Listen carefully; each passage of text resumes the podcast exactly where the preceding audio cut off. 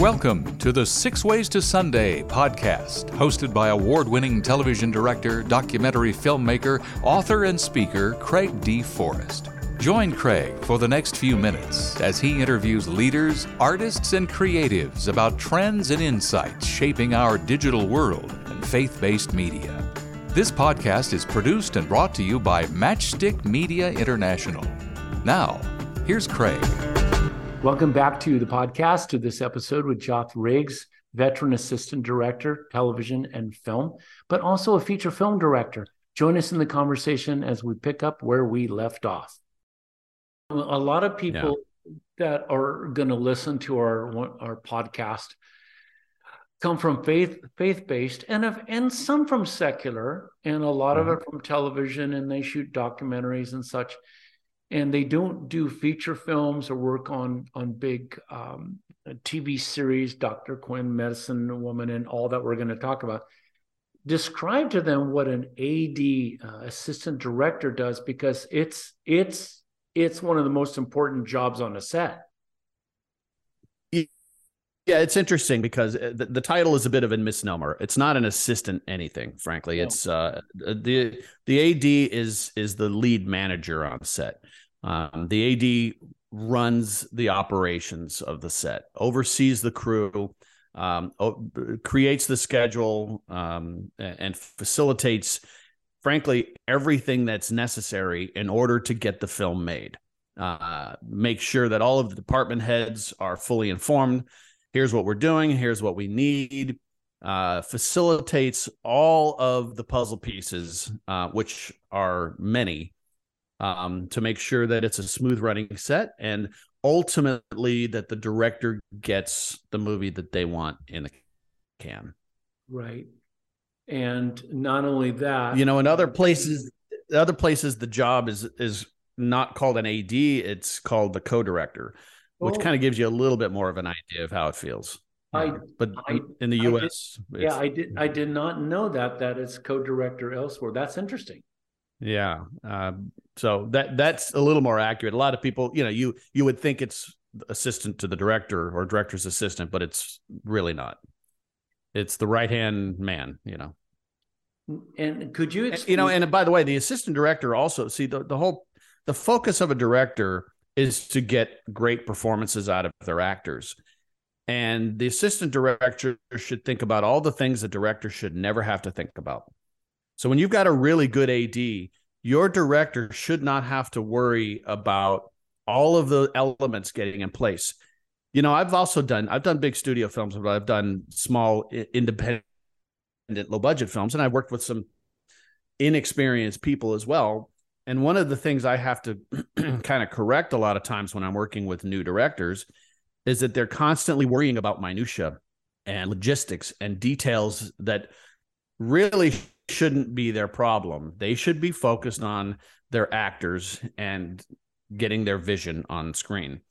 And so there are times when I have to really break habits of newer directors who have not worked with good experienced ADs and are worried about little scheduling issues and things like that. And I'm constantly like, don't worry about that. That's not your problem. You know, go work with your actor and you know get your performances. Um, so yeah, it working. I'm I'm fortunate that I was able to start at the very top in terms of the people I was working with. I started with the DGA, big budget studio world, the best of the best. So I learned the best way possible from the best in the business and then I use that as a trickle down as so I worked on studio films, but then I also moved into indie films so I could move into faith based films. And there was a bit of a learning curve because those aren't people who have worked with people at the top of the game. They are people who have worked with homegrown crews who have or self taught or learned by uh, by trial and error, which is effective, but you don't know what you don't know. And so they're like, oh, I did it this way and it worked just fine. Ah, yes, but what you don't know is this, this, and this. And you know, if you if you were aware of that, then it, it would just completely raise your game entirely. So I I have become a bit of a first time director specialist working with first time directors to help them understand not only the job of the director, but the job of everybody around them so that they know what they can let go of and how they can best focus on being an amazing director. Well, how wonderfully said. I years ago I did some commercials for McDonald's. Uh, was the director, mm-hmm. and I had come from uh, documentary filmmaking, small crews. Had to also be the producer, wear a lot of hats. And on the McDonald's shoots that I did as a commercial director, it was so um, oh gosh, and not invigorating. It's freeing. Freeing is the word. I didn't have to worry about anybody getting paid. I didn't yeah. have to worry. I didn't have to worry about the food or the truck or the gear or the locations. All I had to yeah. do was worry about the act. In this case, it was a reality type shoot. Yeah. Uh, about what was in front of the camera and how they, I'm not going to say performed, but how they uh, walk through their scenes. And I thought, sure. this is wonderful.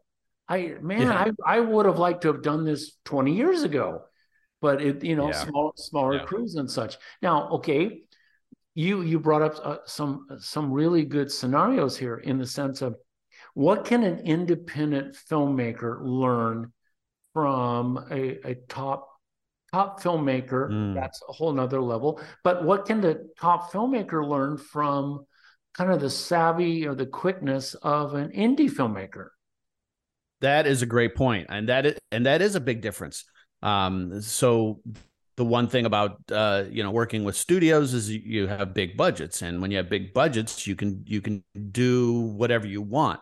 Um, the biggest difference I've seen is in um, being nimble um, you know, when you have a, a, a union crew, for example, you know everybody's got their position and everybody's got their role, but you cannot cross over, or else it's a union grievance. So sometimes even to do sort of the smallest things requires you know 15 people. Uh, whereas in the indie world, it's like, hey, grab a camera and run over there and get that shot. Just you know, you and a focus puller or whatever and uh, you can't really get away with that in a union scenario because it's like well you need a makeup person you need a wardrobe person you need a props person you know they all have to be represented and you know and so on so um it dep- you know whether or not you're on a union shoot will determine whether you have the ability to be flexible or not but you know typically when you're on a an indie low budget film you're often not union um, and and I will say that regardless, the default mode should always be safety first. Period. End of story. Sure. sure. But but barring that, you can be a little flexible. You can be creative with how you approach things. And uh, you know, the bigger um, film crews tend to just really get locked into their ways. Um, so they need to be a little bit more flexible if they're going to move into a lower budget indie world. Um, now, vice versa, if you're coming from a lower budget indie world and you want to move into the bigger projects, well, first thing I'll say is know enough to know you don't know enough. This is a quote that I've used for years. Because that was one of the it's, things. It's actually it's actually on your website. Yeah, yeah, exactly. Well, because that's one of the things I came across first when I moved into the, the, the indie world I came across a lot of resistance because I came across a lot of people that said, I know what I'm doing. You know, even they, even if it wasn't in their words, it was in their attitude and their body language. Don't come here and try and tell me how to do my job. I know it. I've been doing it for 18 months, you know, or something like that. And it's like, oh, yeah. But what you don't realize is there's a way better way to do it in this instance. I'm not saying that's always the case, but when you have a closed minded attitude, you're never going to grow. And if you're never going to grow, you're never going to get better. So if you have an attitude of, even though you come here from another place and have been doing it, you know, in a different way, I don't want to learn from you. Well, then guess what? You've maxed out. You've peaked in your career. That's as good as it's going to get, you know. And so I found that pretty frustrating that people weren't willing to expand their horizons and see how is it done? Because a lot of things in the indie world and by the way, that's that's changed and adapted. I mean, I've been doing indies now for 13 years, and and I've seen a big drastic shift even in that period of time. They've gotten a lot better. People are learning and growing and so on. But uh, it, you know, it, it requires a flexible attitude of um, what can I learn? And because what I was discovering is a lot of times they were doing things um in, in, sort of a roundabout way. And I'm like, hey, there's a way more efficient way to do this. And they're like, yeah, but I've done it this way every time. I'm like, okay, well, you know, you can save so much time and money and effort if you do it this way. And you know, the example I give is that we don't have to reinvent the wheel every time. And so many times I felt like with new filmmakers, you know, they're inventing the wheel. Well, it's like, you know what? People there there are people out there that have invented wheels and made them amazing. Study them. They're really good at it. And then you can cut right to it. You know, I mean, Hollywood has been around for over 100 years and very successfully, well, maybe not over 100 years, but just about 100 years, very successfully made, you know, thousands and thousands of movies. Um, we all have something to learn from that. And in fact, that's actually a quote I remember from working with Steven Spielberg. Um, I remember Steven saying that, and this was again, this was after Schindler's List, which is arguably, you know, a masterpiece. He said he still studied the masters, you know, Kurosawa and Fellini, and didn't consider himself one of them. He still considered himself a student. And I've, I've always said, hey, if Steven Spielberg thinks he still has something to learn, we all have something to learn. You know, and that attitude is really going to help us all get better at what we do. I have a story. Uh, my one of my favorite that just there's a light bulb over my head, Joth, on this one. My one of my favorite directors is Billy Wilder. I just absolutely love his films, and in the late '40s, all through the '50s and early '60s, some like it hot, Stalag 17, Sabrina, The Apartment, mm-hmm. Love in the Afternoon, Witness for the Prosecution. Uh, um, oh gosh, uh, I, I, could go on, but that's okay. He was near the end of his life, uh, into his late 80s. He died like maybe age 94 or so. He was doing a master mm. class in Hollywood. I don't know if you knew about this about screenwriting. It was not a big group. And he got up there and somebody that was a famous director and screenwriter looked around and maybe the, I'm going to just say that maybe there's 40 people in there. And these are Oscar mm-hmm. winners and Emmy winners. And mm-hmm. uh, the guy next to to the famous director, they're both famous. And one guy says the other, "What are you doing here?"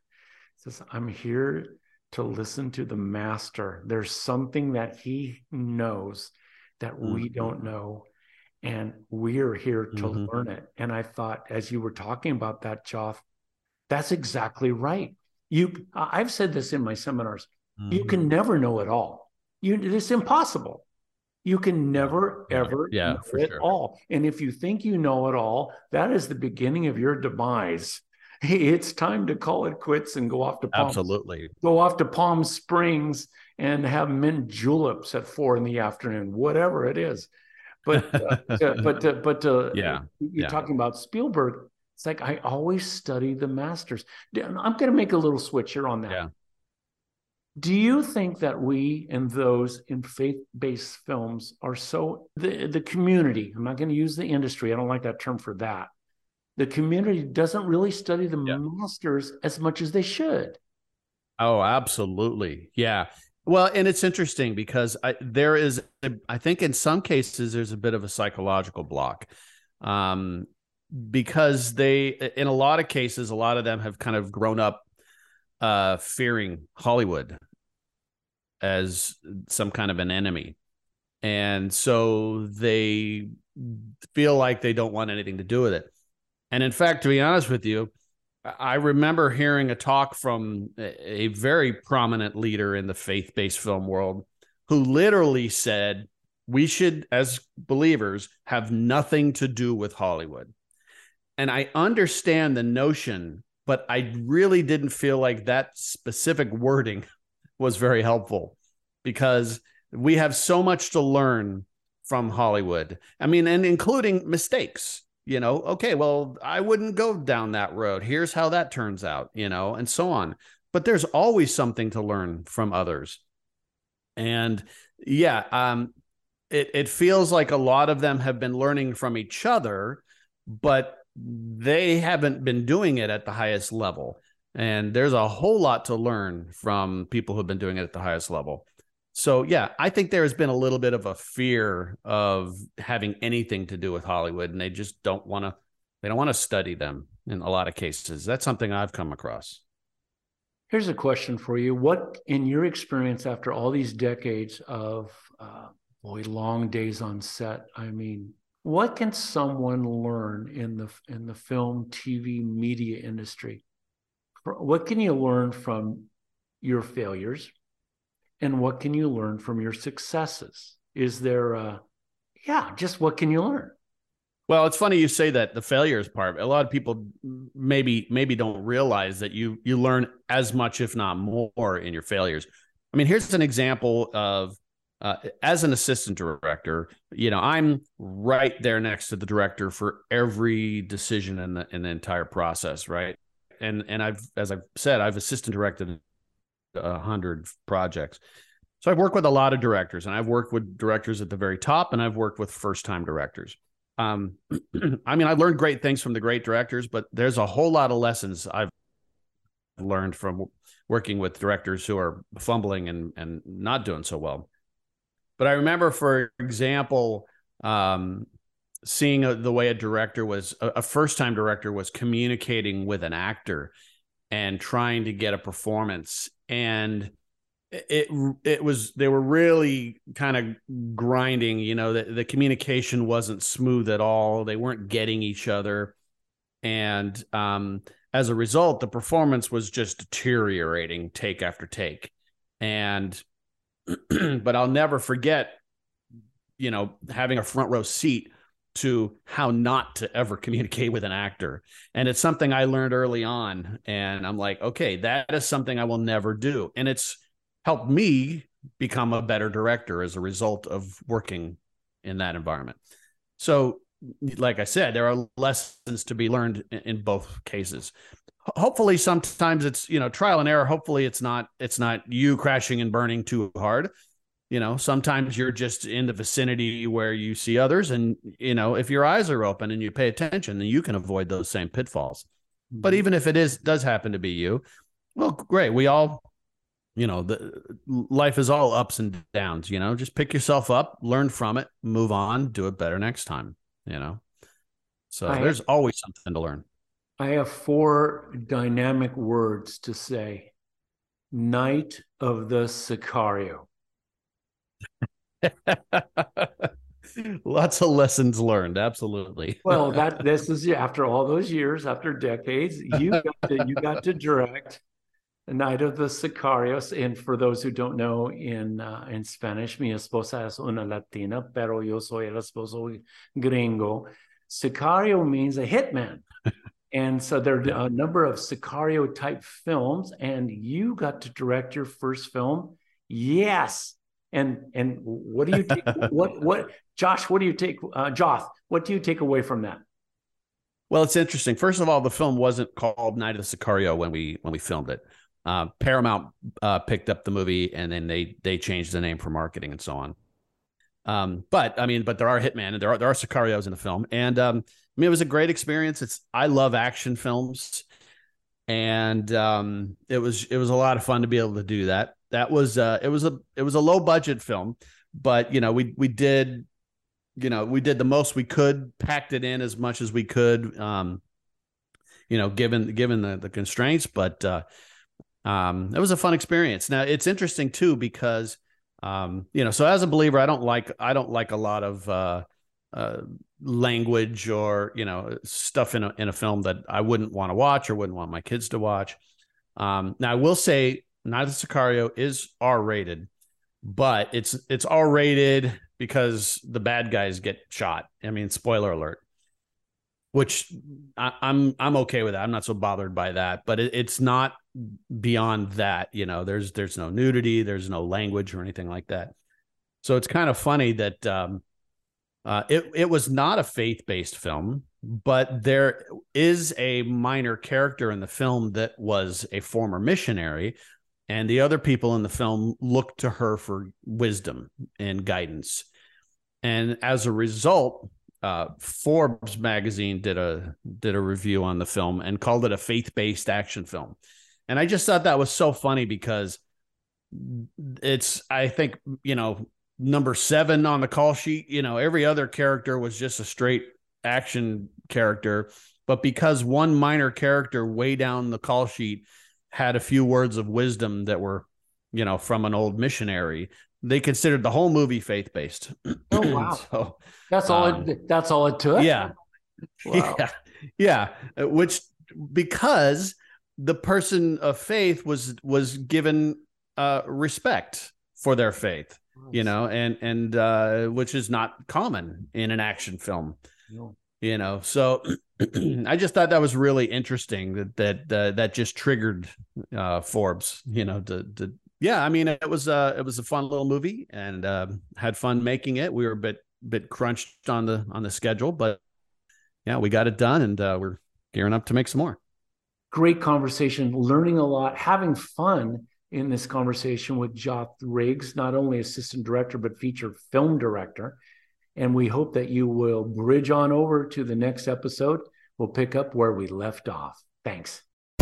You've been listening to the Six Ways to Sunday podcast with Craig D. Forrest, brought to you by Matchstick Media International, dedicated to excellence in media through inspiration, vision, and education. To learn more, visit us on the web at matchstickmedia.org. That's matchstickmedia.org. Your generous donations, large or small, help defray costs for producing this creative podcast. Thanks for listening and subscribing.